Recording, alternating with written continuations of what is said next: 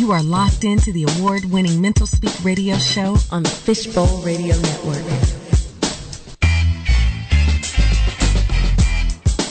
That you are. You're locked in. FBRN.US, Fishbowl Radio Network. This is the Mental Speak Radio Show, and I'm your host, LaTanya Davison. I'm coming at you live from Globe Life Park in Arlington, Texas. We're live from Studio A. And today is going to be a great day, so shout out to everybody around the world for tuning in today. Thank you so much. I can't think of a more timely and important show. I consider every show to be important, but this particular show has been long overdue as far as I'm concerned. We've had so many things going on here in America and the reality that we've had to deal with, from, you know, police shootings and community issues and all kinds of, they needed attention, of course, but when were we going to talk about recovering and coping with all the things that we've been dealing with in this pandemic? This is a global issue. This is not just an American issue. This is an issue around the world. And thankfully, there are people, there are human beings who are skilled. They are driven by purpose and mission to help the masses heal themselves, to get their minds and their bodies and their emotions into balance. And I am honored to be amongst such a passionate and compassionate group of people today. They are friends. I call them friends, and they are also colleagues, and they are very talented and gifted clinicians. And I am so excited to have them on today. I'm going to introduce them to you, and let me tell you what we're going to do today. You're going to get practical tips that you can use right now, starting today. You're going to be able to cope a little bit better when we're done. That's the goal for today. It's not just about talk. Today, we are literally going to give you the tips to be able to take into your own home and hopefully share them with your family members, but you need to put them into action. Remember what I always say to you guys, you could talk all day, but if you're not willing to put everything into action, then there's no point, right? But again, I have brought in top-notch clinicians today who are going to give us some guidance, okay? I first want to introduce to you Mr. Scotty Gilmore. He's a licensed professional counselor. He is going to, again, give us some guidance and direction from his particular population. I also have Mr. Matthew Newell, who is also a licensed professional counselor. And I have Ms. Tahira the therapist. That's what we're going with today. Shout out to Meg. She is a licensed clinical social worker and licensed clinical social worker supervisor at that. So she is also going to give us some great insight today from her specific practice and population. Thank you guys so much for joining me today. My pleasure. I'm glad to be here. Yes, yeah. Yes. Listen, COVID, coronavirus. We know the physical aspects of it. We know that it has taken a toll on people's health, but people did not consider what it would do to the mind and the emotions. I'm going to pretty much let me go clockwise on my screen as I see it. Scotty, tell the people your specific populations that you work with and just an overview of what you've been seeing with COVID. I work with the acutely mentally ill in a hospital setting, in the inpatient setting, we have seen an increase of patients coming in with a range of issues, from chemical dependency to just being overwhelmed and also feeling stuck at home and depressed. Okay.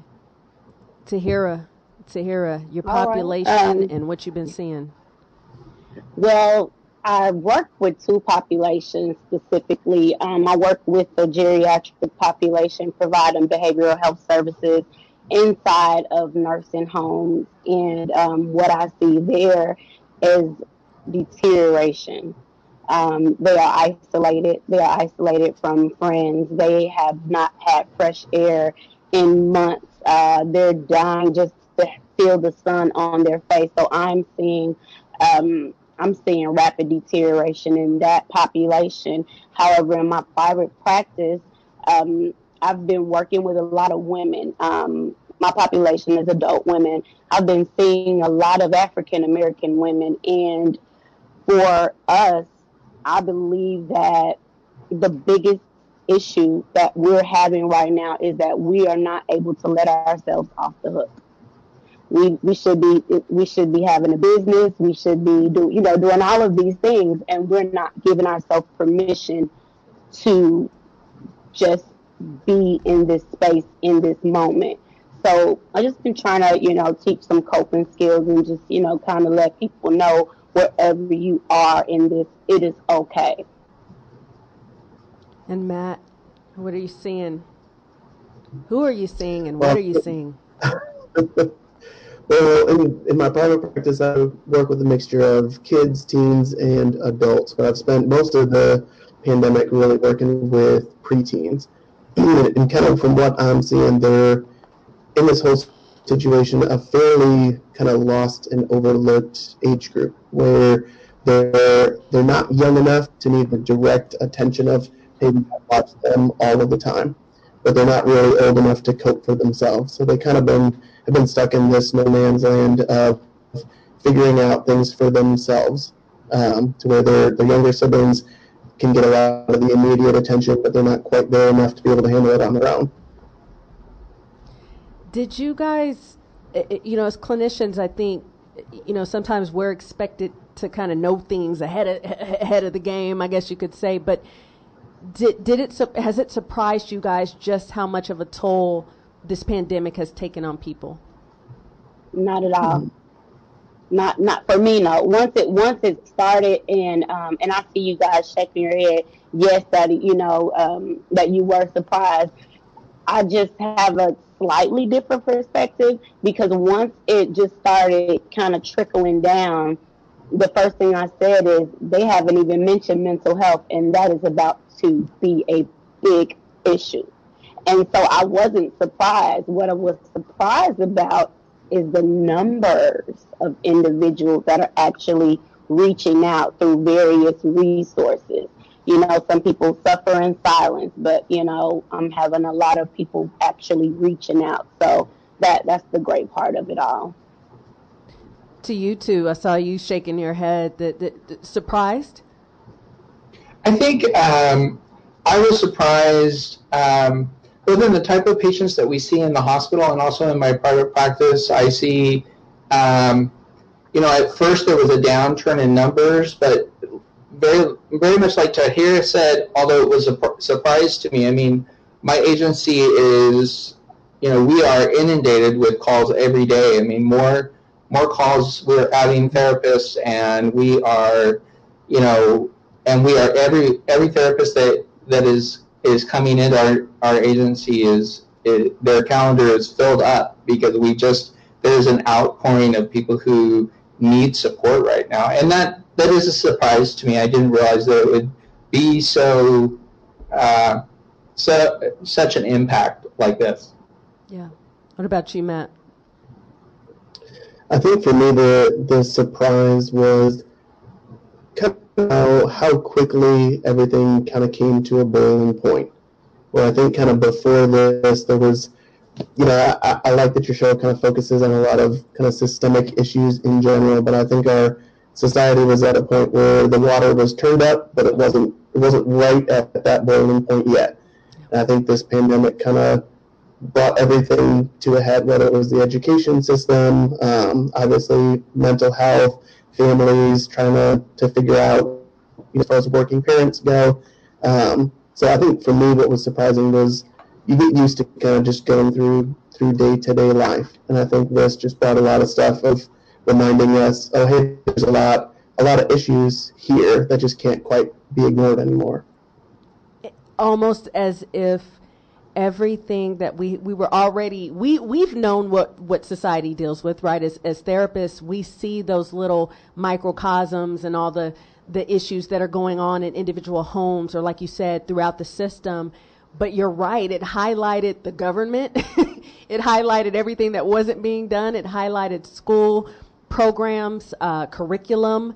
It highlighted relationships, which we'll definitely get into. I know in my work, sadly, it highlighted if you already had anxiety, if you already had depression, if you already had personality disorder issues, it literally created a space for every lack of coping skill that you had was revealed at that point. And a lot of people, I think, you know, we already were having to start to look at ourselves, but COVID, I think, is asking us really, truly to see ourselves in full truth and to get it together, right? To get it together, and that's what we're going to do today. As far as coping, what have you guys seen in terms of people abnormally coping and attempting to adapt to the changes that COVID has brought? Let's look at the problems before we get to the solution. What kind of problems are people coming to you guys with? Oh, yes, Scotty, you said something interesting. And so I see what I've seen in private practice and in the hospital is a true uptick in the number of individuals with chemical dependency issues, specifically alcohol, but also drugs. I think that COVID has allowed, especially the shutdown started it, the maybe person that might have had some type of a substance problem, but it was kind of controlled with the structure of life, with Monday through Friday working, and, you know, you might use on the weekend or you might drink on the weekends and Friday night or maybe in the evening. But once the shutdown happened, I think that there was a opening up for people are working at home. That means 5 o'clock might come sooner sometimes. And we've seen just quite a bit more alcohol use, and I know that that's true in a lot of facilities in the area. It was almost kind of like a double-edged sword, because I remember we were thinking about how remember the shutdown, they did not close liquor stores. Liquor stores were considered essential. Come on, essential. Imagine that. Imagine that. Imagine not keeping it open, though. That's worse. That would have been a whole other, we'd be talking about something else. That is very true. That is very true. Alcohol and drugs in your practice too, Tahira? Well, not really an increase in that they're telling me that it's a coping mechanism. What I am getting in regards to coping is the anxiety is taking over, so I'm just going to lay in the bed. The anxiety is taking over, so I'm not even going to try to just even step out and get any sunshine. The anxiety is taking over, so I'm going to isolate. And so that is what I am seeing a lot of in regards to some kind of, you know, coping skills that aren't really helpful. Matt, what you got? For me, one of the big things I've been surprised is just how young I'm seeing kids come in with anxiety. And, I mean, they'll talk you through the exact physical symptoms and just seeing that you know, at such a young age that's coming about.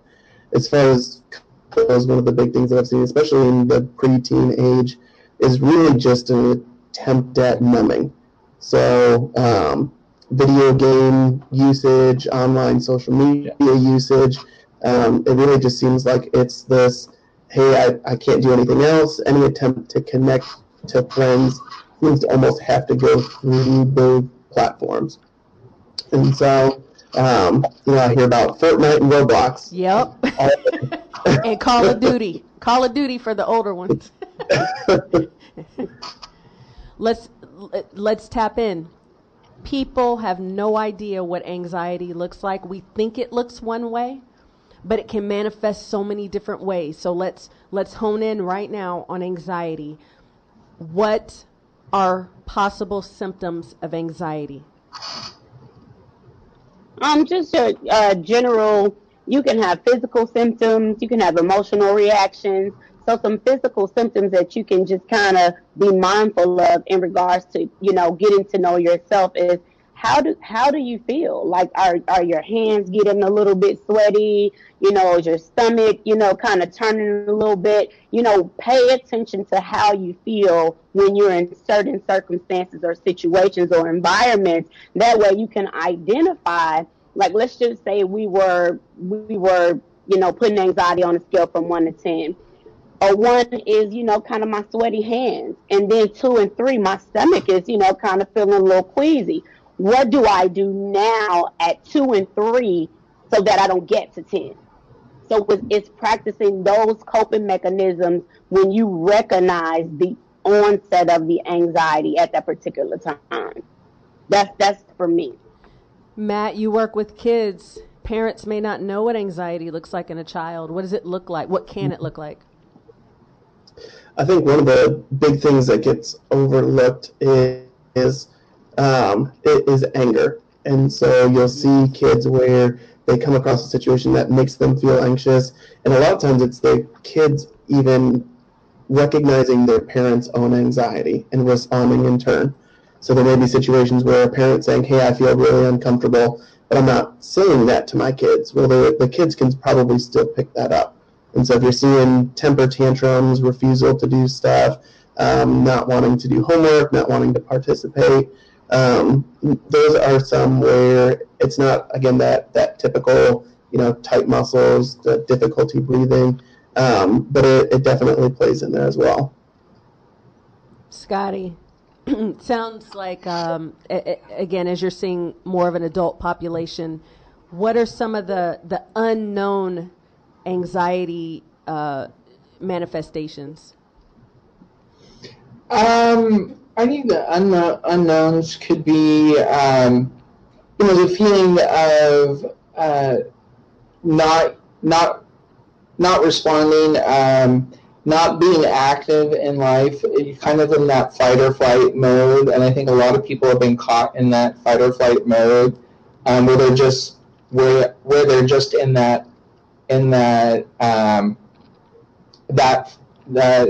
that flight of just, I'm not willing to do anything, I'm just going to be paralyzed here, and I think that can be an anxiety thing that we see in clients is just a withdrawal.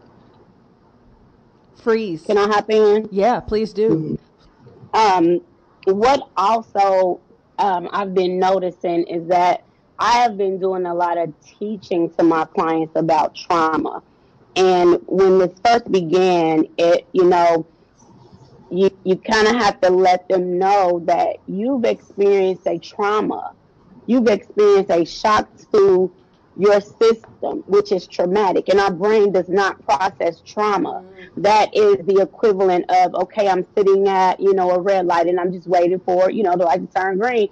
All of a sudden, bam, an 18-wheeler just smashes you in the back. Your body is not ready or equipped to handle that type of trauma. Well, we are getting slammed in the back by an 18-wheeler every day. Wow. So we are in a constant state of anxiety because we are unsure of when that next truck is going to come and slam into us. So it's a constant state of anxiety, a constant state of fear, a constant state of worry whether or not I'm going to have the resources to meet the environment, the experience, the occurrence. Will I have the resources to manage this stressor? And a lot of people are afraid that they're not. I think that's so true, and I think that there's like an anticipation anxiety that's attached to that, because we have been hit by that Mack truck, just like you're talking about, for the last 8 months. And so we, you know, there is this fear also of what's next, what is going to happen next. And I think that's paralyzing. And I think I agree completely that it's a type of trauma. Yeah, and it's collective, you know. And the thing is, when we can all embrace that and, you know, share with our clients, I'm not pretty sure, like, on, you know, children, we share, you know, as much as they understand. But adults, when you humanize yourself as a therapist and say, hey, I'm part of this as well. You know, I've experienced this trauma right along with you. You know, when you humanize yourself, it kind of allows them to be vulnerable. It kind of allows them to say, you know, it's okay. I can let my guards down, because people are afraid to even be vulnerable. We are forced right now to be in a very vulnerable space as a society, but individually, we are afraid of that. Vulnerability breeds fear. But I try to teach that's a strength. You know what I mean? It's a strength. I'm not going to take up too much time, but like I said, my population has been mostly African-American women, and the message that we receive from society is what? You're a strong black woman, you know? Yeah. And so I'm seeing a lot of African-American women like, you know, Miss T, I've never felt this before. I don't know what's going on. You know, I'm used to being able to help everybody, and now I can't even help myself. You can take that cake or that role. You can dismiss that role. You give yourself and allow yourself the same amount of compassion that you would allow someone else. And I think that's in the adult population, from what I'm experiencing, that's what's lacking. They're not allowing themselves that same compassion that they would allow someone else. That trauma, Matt, is it vicarious in the kids? In other words, is it that the kids are seeing their parents, as mentioned, are they observing parents and becoming anxious, or is this the kids' own trauma? Like, is it hitting them as far as the school shutting down and having to do online schooling? What are you seeing? Yeah, I think it's a little bit of both. And obviously, a lot of kids' parents are going through all kinds of environmental stressors, whether that's, you know, trying to figure out, hey, it's, you know, this has been going on for a while. Like Scotty mentioned earlier, we all have this anticipatory anxiety of, okay, well, they've said there's a second wave coming, so when is it coming? You know, so knowing, hey, we've been in this for a while, but it's still not over. So there's some of going, okay, hey, you know, kids can recognize my parents are stressed about finances, work, their jobs, their relationship with each other. But then some of that is also just for themselves. So losing access to friends at school, I think, has been the biggest factor for the kids that I work with, is that social for them, especially, you know, at the preteen and teenage years, where it's normal and it's healthy to start expanding out past your family system and to start making connections with other people. A lot of kids, they just don't have anybody to connect to, so they're sitting at home just kind of numbing themselves, kind of waiting month after month for this to be over. Mm-hmm. And like Scotty said, we're waiting on the next Mack truck. Or is it going to be a Mack truck? It's going to be an asteroid. We don't know. So it's just, you're just anticipating something devastating happening every day when you wake up. You wake up and you're like, okay, what's going to happen today? This is where people are. And to speak to your point, Matt, the parents of the children that you treat are also experiencing that anxiety, experiencing that increased depression, experiencing that, you know, guilt and shame that they're not able to adequately, let's say, for example, teach their children at home. Well, your parent isn't a teacher. You know what I mean? So that's what I mean when I say give yourself the same compassion you would offer someone else. These parents are not teachers, you know, so they have the extra added stress of, trying to work from home as well as trying to be a teacher, in which I have no experience in. So it you know, it affects the whole family system. Yeah. Go ahead, Matt.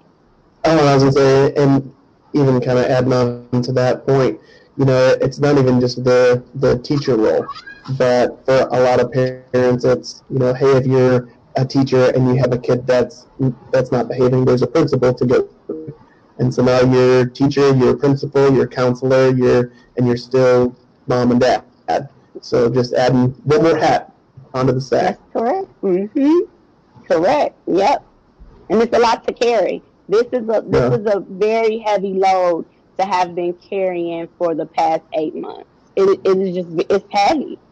It's heavy, and you know, it is a great blessing to have, you know, you all that I'm speaking with and in your company. It's a great blessing to have you, you know, alongside me and helping people kind of understand mental wellness and emotional wellness. Yes. Because that's another thing. We are all taught to think mental illness. What about emotional and mental wellness? You know, so let's kind of switch that narrative, which is what kind of I've been doing, is switching that narrative, you know, from something that's bad or awful to let's talk about your emotional well-being. Let's get to the point where you feel good. You know, we don't have to stay focused on everything that's awful. Yeah. No, I love that. And you know, what I really love, again, is the word vulnerable that you used, Tahira, because vulnerable is like it's the no-no word, right? It's the word of fear. You don't open up. You don't let people know. I mean, how many generations of you keep your business in this house, right? You don't let anybody know that you're struggling. You be strong, and that's in all cultures.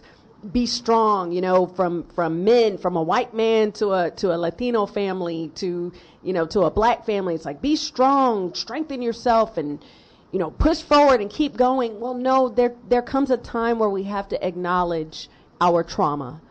We have to state what's really real in order to move towards the goal of the healing, as you said, of the wellness. And that's what we're doing today. So I want to make sure anybody tuning in right now, you understand that all we're doing is laying out what you may not have understood about COVID and its effects on our minds and our emotions. And so we are going to move towards actual practical tips for coping that you can bring into your home. What I want to highlight right in this moment is, I don't know if you guys have thought about this, but the effects of, it's become a normal thing to see a person in a mask. Are any of you struggling with that? I'm struggling with that. It feels weird to me when I see someone's face now. Like, I see someone's face and I'm like, oh, that's what you look like. Okay, that's what a human face looks like now. Any issues with that? Any thoughts on that? Like having to mask our faces and what the potential harm may come of that. I think so much is said. I'm sorry. I think so much is said through our facial expressions, which, I mean, we know, but it's in private practice, especially, it's a challenge to do the therapy that I do and sit with a person for an hour, fully masked, and they're fully masked, and there is definitely an element that it's harder to read the clients, because you're not seeing the little facial expressions that, you know, we're so used to taking as cues as professionals when we're sitting across from someone. So that's really been a change for me. It's also funny, like you said, just to cut in, but somebody the other day pulled their mask down to take a drink, and I was like, he has a goatee. And so, you know, we do go through those times when you're like, wow, now I see your whole face, because it is a surprise. And I guess just in general, you know, covering up this part of your face, You know what I mean? Mm-hmm. Especially like in practice, or even just, you know, walking by each other when usually we'll say, hey, and smile. You can't even tell anymore, you know, so we're not necessarily even making human connections just with right. that simple smile or that look of confirmation that I see you. You kind of feel alone, even though we're all doing this together, you still kind of feel alone. And as far as in practice, like you said, Scotty, I've been utilizing mostly telehealth because I just feel that the body language and the expressions and the, you know, I know if something clicks, if I see a smile and I don't even, you know, hear anything, but I know that something clicked because, you know, a smile. I can't tell that if I'm sitting in my office with, you know, two masks on, you know, so I'm doing mostly telehealth, and I find that is very helpful as well. I know yeah, go ahead, Matt, please.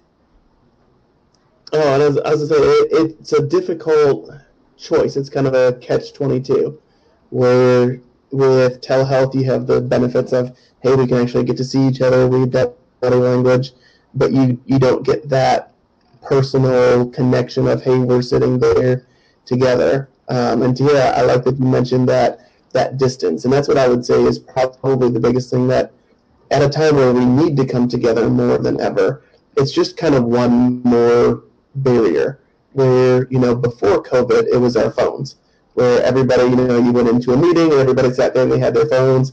You know, you went to cross the street, everybody pulls out their phones. Even if you're not doing anything, you just pretend like you're doing something or pretending like you're texting somebody. And it's really just kind of a way of, well, hey, let me hide, let me cover myself up for a minute, going back to the vulnerability of, hey, I don't have to have that conversation with somebody. Well, now with the masks in, especially, you know, with being 6 feet apart, you're not really supposed to have those conversations with anybody. So it's kind of just one more way either to hide or one more barrier that you have to overcome if you don't want to. Right. I agree. We are not, as human beings, we are not meant to be independent. We are meant to be interdependent. Yes. And this pandemic has taken that kind of away from us. You know, we are meant to connect with each other. That is the whole purpose of being humans. That is what we do. And so now we're at a place where everyone feels alone, whether you have people at home with you or not. You know, because the way I might be living at home with a family of four, but the way that I am dealing with, you know, COVID may not be the same way my spouse or children are dealing with COVID. So you find yourself kind of in this place where, am I by myself in what I'm thinking? And so that mm-hmm. also, you know, kind of lends to my treatment, because you just want to reassure people that they are not alone in the way that they are feeling. It might not be the same way in expression, but emotions are the same. Anger, happy, frustrated, these are all emotions. They might not present themselves the same, but we're definitely all experiencing that. We are in this together. That's been the statement of, you know, I would say if that was the mantra, we're in this together. We're in this together, right? America, we're in this together. We are a global show. We're a global network. So wherever you are around the world, this is a universal issue right now. The COVID pandemic is universal. We're going to state the obvious. We don't know when this is going to end. So this is going to be key for you guys to see what a therapist is doing to help you in the moment to cope with something that you don't know if it's going to end. It is possible. And here we go into these practical tips for how to navigate and how to get through this pandemic. Each of you works with a specific or more specific population. So I want you to talk about specifically the populations that you work with, but also, you know, some general ideas for coping that you have. Now, we don't know when it's going to end. I'm just going to say it again. We don't know when this is all going to end. And people are saying, so how can you cope? How can you cope with that? What do I do with that? I don't know when this is going to end. Scotty, what are you telling your clients? What approach are you using? You can manage. Manage what you can manage. Think about the things that you can control and that you can do. Make a list of, things that are in your control, things that are not in your control, and then start working through that list of things that you can control. Are you able to, take a walk around the block, or are you able to, get some exercise, or call up an old friend, or, do some things that, creatively that you wouldn't normally do, and get outside of, control the things that you are in front of you. I have a client that struggled with, they were like, I have this, and I have this, and I have this, and I have this, and we had to go through and say, okay, what are the things that you can do that are going to make this better, and what are the things that you're just going to have to learn to live with right now, and that we're just going to learn how to adapt. But sometimes I think that in this time we are getting so wrapped up that because the fire alarm is going off and the anxiety is so strong that we aren't able to get anything accomplished, and that just compounds the problem. So, manage what you can manage. Okay. Just kind of speaking to, because I talk to adults, I've been actually talking to some of the younger adults, some of the 19 and 20-year-olds, and they're having real issues because they've had this phone in their hand since first, second, third, fourth, fifth grade, and this is their way of communicating. Wow. So they don't have those, human interactions, and so everything now, their reality is social media, and trying to, help them understand that is not reality. That is the opposite of reality. And just monitor your screen time. I've even, given tips after a week or so. Look at your screen time. Look how long you've been spending, feeling bad because you haven't started your own business, or feeling bad because you haven't completed grad school. I mean, you hear everybody saying it, if you haven't started a business during all this, then you don't want. That's just not true. Again, I go back to allow yourself a break. Give yourself some compassion. So that's another, kind of another thing that I've been seeing and working with is just the kind of social media and the alternate reality that some people are living in. Matt, these kids. I would say the first thing to do is kind of stop and take stock. None of us make very good decisions in that fight or flight response.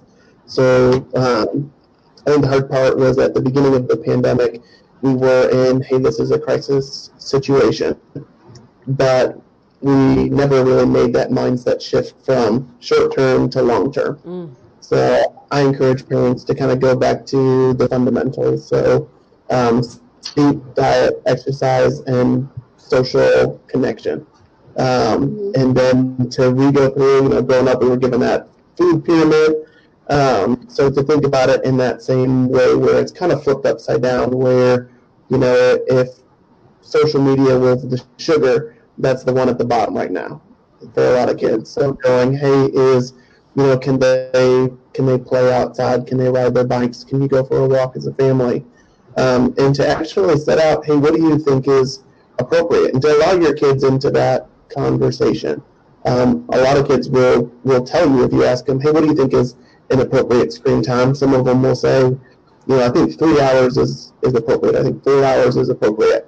And at first it sounds long until, like you guys were saying, where you check the screen time and go, oh, hey, they might be clocking 5, 6, 7 hours, playing video games, where if they're saying they're going to limit themselves to 2 or 3 hours, hey, it's not even a fight. So allowing them to have input and say into, hey, what do they think is healthy, and kind of building a schedule and a plan together as a family. Matt, piggybacking on what you just said, Matt, in regards to allowing the kiddos to have a part in a discussion, I think it's very important for families to have these discussions together regularly. you know, what's working for you, what's not working for you, you know, how are you feeling, you know, teaching children words that are able to identify their actual emotions. What are you feeling? What's going on? This is what mommy is feeling. This is what daddy is feeling. You know, just having real conversations and including them and allowing that to be something that happens on a regular basis. Mm-hmm. Matt, can you speak very quickly to the shift to the online schooling? Now, some of the kids are actually going back on campus. I know they're doing like hybrid in some areas, but can you please speak to parents in terms of their expectations with schooling right now? That expectations may have to shift a little bit because this is something so new. I know that in my practice and my work, I'm seeing where parents are still holding these same expectations pre-COVID. Even my son's band, you know, where they're saying like no pass, no play. Well, I'm saying, well, some of these kids are failing like never before because they don't know how to do online schooling, and we're holding them to these expectations of like a college student. Can you speak to that and something parents can consider in kind of shifting that during this time? Yeah, absolutely. And it is a shift almost to more of a college environment where you see some kids that the work is pretty much up to them, you know, and each school seems to do it totally different. So some kids it's very regimented on, hey, you sit, you log in, you know, the teacher is seeing you and interacting with you. Other ones, it's, hey, you might log in for homeroom, and the teacher just wanted to know you were there, and then you're off camera the rest of the day.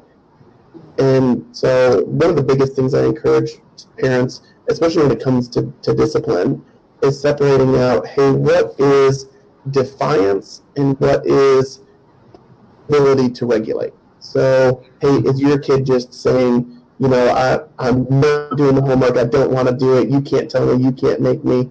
Or are they having a hard time concentrating? Are they having a hard time focusing? Excellent. And so kind of readjusting those expectations and going, hey, you know, if it's just straight up defiance, then yeah, that's a good opportunity, you know, for some sort of consequence there. But if they're having a difficult time regulating, you know, as adults, especially when it comes to working from home, most of us would have a hard time sitting and doing work for 8 hours. How much more is it a 6, 7, 8, 10-year-old kid? And there's no recess. There's no lunch room to go in and hang out with your friends. We're not seeing our friends in the hallway, you know, so it is really affecting them. And again, they don't have the words to kind of express how they're actually feeling. So as adults, we do definitely need to take that into consideration and kind of ask the questions that need to be asked, like you said, to determine, is this defiance or is he coping the best way that he can with the circumstances that he has in front of him? Yeah. Scotty, these folks are going to the old, the Specs, what do they call it here? I think it's Specs. The liquor store here is the local, just keeping it real. I mean, some folks are, you know, it's alcohol and drugs have become the way.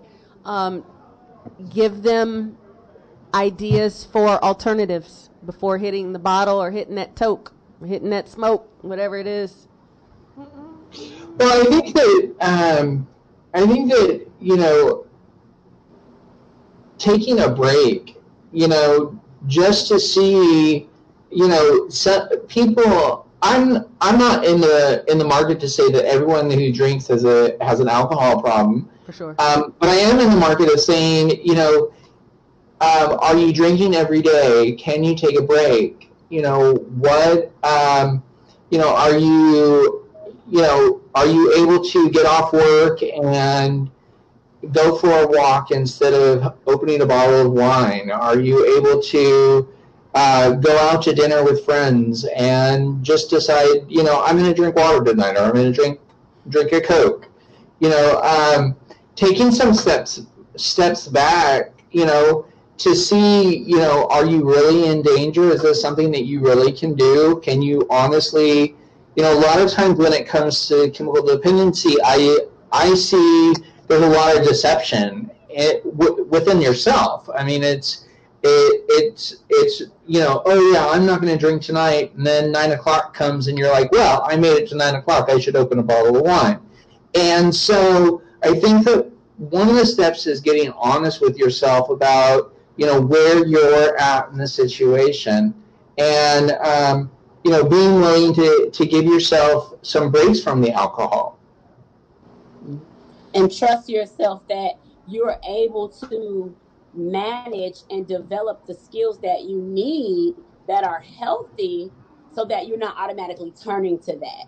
You know, we're not saying don't have a glass of wine. We're not saying don't have 2 glasses of wine. But what we're saying is also have those coping mechanisms that are healthy, that, you know, right, that confirm for you that the next time something like this, not the pandemic, but the next time I feel this level of anxiety, hey, I remember that from a couple of months ago, and this is what I did. I'm going to try that this time, as opposed to the alcohol as the coping mechanism.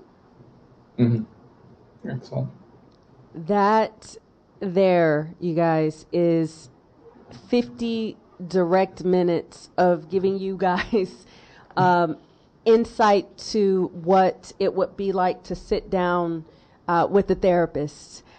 You guys speak to the process of going and talking to a therapist. What is the purpose of talking to a therapist? Why do people need therapists right now? Because we're the bomb. No, just I knew when I was going when I was going through social work school, I said to myself, this is a lifetime guaranteed job. I mean, hey, there ain't no way. We're going to always have things we need to process. But I think that it's important, and I am very proud of us as a society that we are actually taking the time. You know, it's unfortunate that it had to, you know, take this pandemic and kind of shut down to bring to our attention all of the things that are happening around us and how we're managing that. But what I am glad and very proud to see is that people are taking that first step into the healing process. Absolutely. And after this, I'll be quiet, but we also, as clinicians, all of us, we also have to realize that we are human as well. And so while we're intaking all of this information and we're processing it, and we say that we leave it in our office, or when we turn off the computer, we're done, but we're still kind of processing that. So we also have to allow ourselves some grace and compassion and reach out to a therapist when we feel overwhelmed. So let's not leave ourselves out of the equation either. Matt. And I would encourage people to remember that mental health, just like physical health, there's a scale. So, you know, you've got a cold on one end when it comes to physical health. You have, you know, cancer, severe heart-related issues on the other end. And mental health is the same way. And we're used to looking at mental health only from the extreme perspective. So a lot of people don't feel that either permission or the ability to go and say, hey, maybe I need to go see somebody.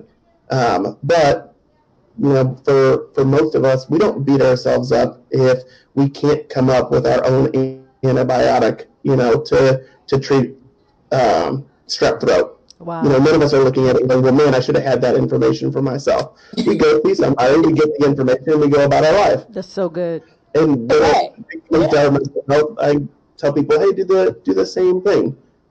You could go and you could learn all of these skills for yourself. You could also learn how to file your taxes for yourself, to fix your car for yourself. But I encourage people that, hey, somebody can walk you through that process really quickly.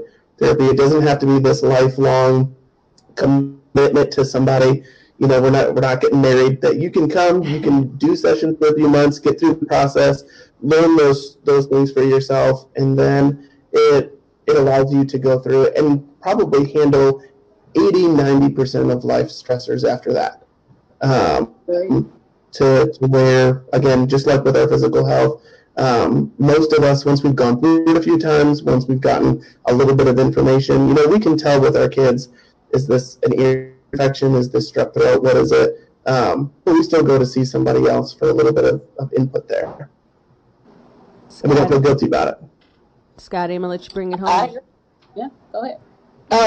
I would just offer, look around. There are a lot of therapists in your area. We're all over the country, all over the world. And even if you meet a therapist and you sit down for a session and it's not the right fit, I encourage you to, the most important thing, I believe the most important thing about that therapy is that therapeutic relationship. And so if you don't have the right relationship, and sometimes it takes a session or two to really know to lock in, but if that therapeutic relationship isn't there, it just doesn't work out. Sometimes that happens. It's okay. Keep trying. That doesn't mean that all therapy is bad. That doesn't mean that that therapist was bad. That meant it was a wrong fit. And I encourage you to just keep trying until you find that right person. So wonderful. So wonderful. Listen, hurting, trauma, pain, grief, loss, change, these are universal concepts of the human condition, of the human existence. This is something that those of us in America to all the way around the world deal with together. But guess what else is universal? Healing, healing, healing, healing, healing. Yep. And thank God for people like these three and every other therapist who, has taken on the mantle of this particular profession to step into people's lives. And I like to think that we're almost like gardener. We provide tools for people to build their gardens of healing, and that's it. We just offer tools, and the tools are the information, which is what we offer on the Mental Speak Show. It's information that you can take into your life. Very practical. We are laying this down. Of course, we could have come from so many directions, but we're hoping that just this little bit of information can let you guys know, listen, we're all in this together. We've all been collectively traumatized, but healing is an option. Recovery is an option, okay? Coping is an option. Scotty Gilmore, LPC, Matt Newell, LPC, Tahira Samuels, LCSW. Thank you all so much, as always, for joining me on the show. You guys have been here from the beginning. You guys have helped us to build this platform, and it's a blessing to have you back today. Thank you. Thank you for having me. Thanks for having us. All right, so people, you come back, tune in, revisit, and this will be in circulation. You're listening to FBRN, Fishbowl Radio Network.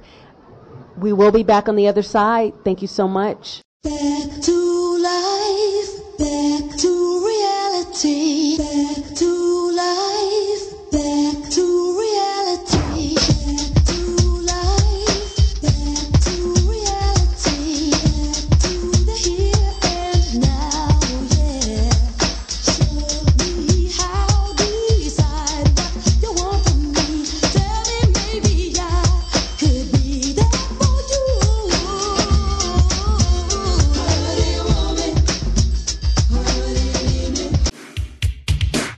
This is LaTanya L.T. Davison of the Mental Speak and Music Speak radio shows, broadcasting live each week from Globe Life Park in Arlington, Texas.